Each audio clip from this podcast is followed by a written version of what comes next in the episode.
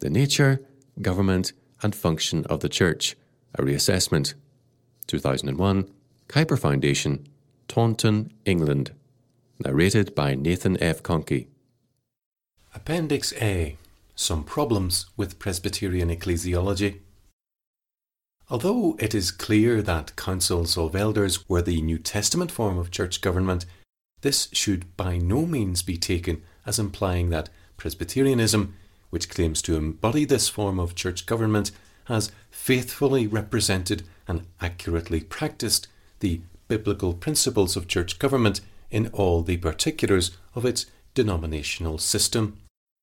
Nor does it mean that other denominations not espousing Presbyterian ideology have failed completely to represent and practice the biblical principles of church government. The reality is more complex than this. It is evident that independency and congregationalism are too atomistic. Complete independency between churches is not a biblical ideal. Nevertheless, Presbyterianism, on the whole, tends to be too centralized and bureaucratic and gives to presbyteries and synods a degree of power and authority that cannot be justified biblically I have argued in this essay that the biblical model incorporates elements of both these positions, but not in the extreme forms in which they are usually encountered in the ecclesial dogmas of either of these denominations. I also maintain that, in practice, these extreme forms break down, and that most non episcopal churches revert to functional episcopacy at the local level and sometimes even at the regional level.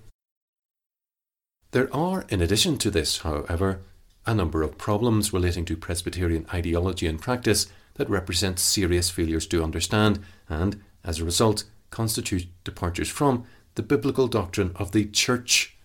Furthermore, in their denominational polemics, Presbyterians have often sought to advance the Presbyterian cause by means of appropriating to themselves alone, as distinctives of the Presbyterian way, doctrines that are held by all major Protestant denominations. This inevitably involves the misrepresentation of those who do not hold to Presbyterian ideology.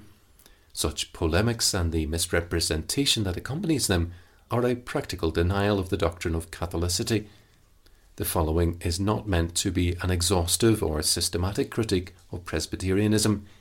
It is rather a series of long notes to points brought up in this essay.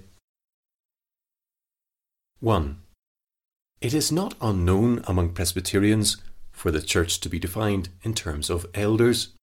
For such there is no church unless there is a plurality of elders, and the visible Catholic Church is defined exclusively in terms of the institutional church. In terms of primary definition of the church given in the New Testament, the body of Christ, this position is untenable. But such a definition also fails to find validation in Scripture as a description of the institutional church, as James Bannerman, a Presbyterian himself, has argued. Even in the cases of two or three professing Christians met together for prayer and worship, whether publicly or in private houses, the term ecclesia is applied to them in the New Testament, and that, too, before such a congregation might be organized by having regular office bearers and minister appointed over them. In the Acts of the Apostles, we are told that Paul and Barnabas ordained them elders in every church as they journeyed through Lystra and Iconium and Antioch, language which plainly recognizes the congregation of professing believers as a church, even previously to the ordination of office bearers among them. The body of believers in any particular place associating together for worship whether numerous or not, have the true character of a Church of Christ. This statement is in accord with the definition of the visible Catholic Church given by the Savoy Declaration of Faith. The whole body of men throughout the world professing the faith of the gospel and obedience unto God by Christ according to it, not destroying their own profession by any errors, averting the foundation, or unholiness of conversation, are and may be called the visible Catholic Church of Christ, although, as such, it is not entrusted with the administration of any ordinances, or have any officers to rule or govern in or over the whole body. 2. It has also been claimed by Presbyterians that the term ecclesia in Scripture may stand for the eldership. There are no proof texts to support this notion, though it is not uncommon to see texts pressed into the service of this idea by means of specious argument. For example, James Bannerman, who argues for this identification of the eldership with the ecclesia as one of the several meanings of the term, gives only Matthew 18:17 as a proof text. But this is begging the question, since it would have to be shown first from the context or from other scriptures that this is what the term ecclesia means. Neither biblical nor lexical evidence will support this notion, and Bannerman is reduced to arguing that, in the expression the church, which he, that is Christ, made use of, the Jews who heard him must have understood the authorized rulers as distinct from the ruled to be the parties who were to determine such controversies. It should not need to be stated that what the Jews understood is hardly to be considered definitive in the Christian Church. They understood very little, but in any case, it should not be assumed that what Bannerman thought the Jews understood by the term ecclesia is in fact what they did understand by the term. His identification of the synagogue court with the ecclesia, that is, his identification of the synagogue court with the ecclesia, has support neither in scripture nor in the literature of the period. Moreover, it is philologically impossible. Both the secular and religious uses of ecclesia show that the term means an assembly of the people, that is, an assembly of the citizens of a state, or of the congregation, the people of God, not an assembly of officers or court of elders. Indeed, it is the ecclesia of the people that elects the officers of a church or city state. For example, in Athens, it was the ecclesia that elected the officers, not appointed by lot.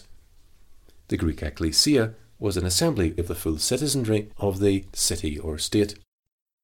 Its use to describe a council of elders is without precedent and far fetched.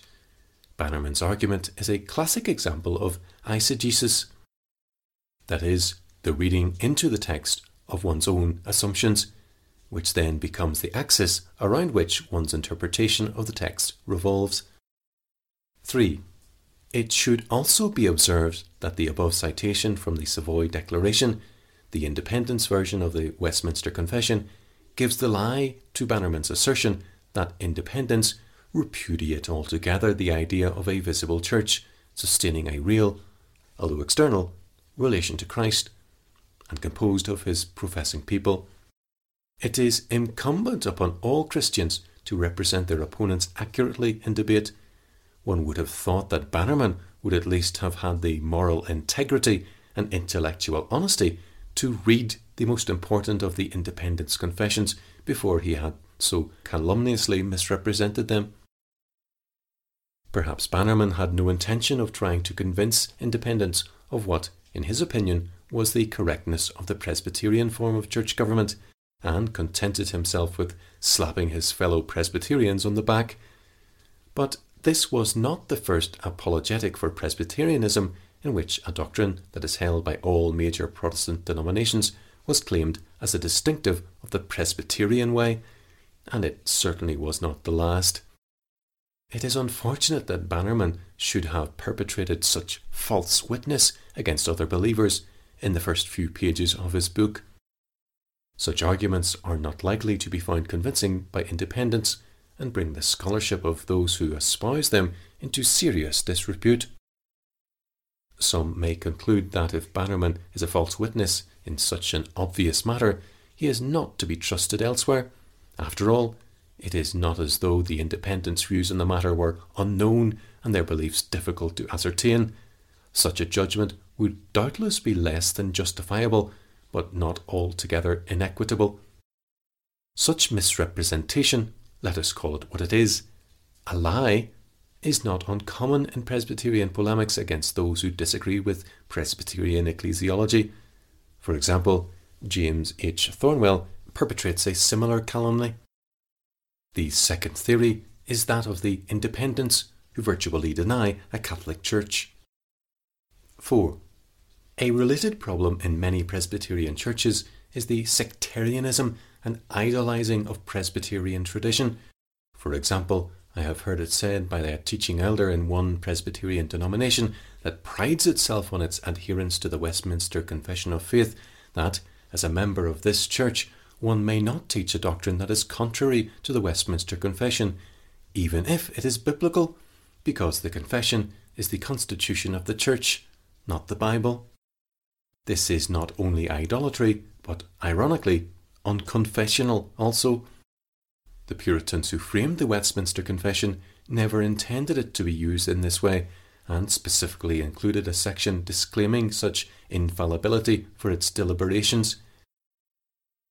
All synods or councils since the Apostles' times, whether general or particular, may err, and many have erred. Therefore, they are not to be made the rule of faith or practice, but to be used as an help in both. The Westminster Confession was never meant by its framers to be a test of the faith, but rather a testimony, a help to the faith. To use it as a test of the faith is idolatry and flies flat in the face of the testimony of the confession itself. Scripture, not the Westminster Confession, is the irreducible dogma a point that the Confession of Faith makes abundantly clear. The Supreme Judge, by which all controversies of religion are to be determined, and all decrees of councils, opinions of ancient writers, doctrines of men, and private spirits are to be examined, and in whose sentence we are to rest, can be no other but the Holy Spirit speaking in the Scriptures. 5. Furthermore, despite the fact that much is made of strict subscription in some Presbyterian churches, what functions as the standard of orthodoxy is not the Westminster Confession of Faith itself, but rather a particular interpretation of the confession, which may, in places, be quite anachronistic.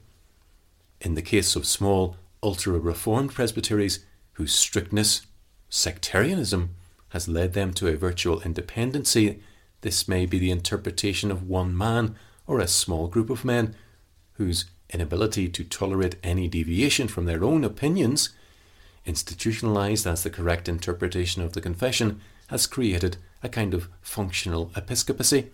Presbytery, despite much braggadocio about Presbyterian principles, then becomes merely a rubber stamp for a new kind of Protestant prelate the Presbyterian principle of a council of elders, drawn from the wider fellowship of churches to determine issues of doctrine and morals, is negated by such small presbyteries. The convening of a presbytery under such circumstances is a mere facade, since the true meetings of minds is made impossible by the sectarian attitude and practices of the dominant personality or group. Any dissent from this prevailing opinion may result in disciplinary action, and thus the presbytery shrinks in size yet again.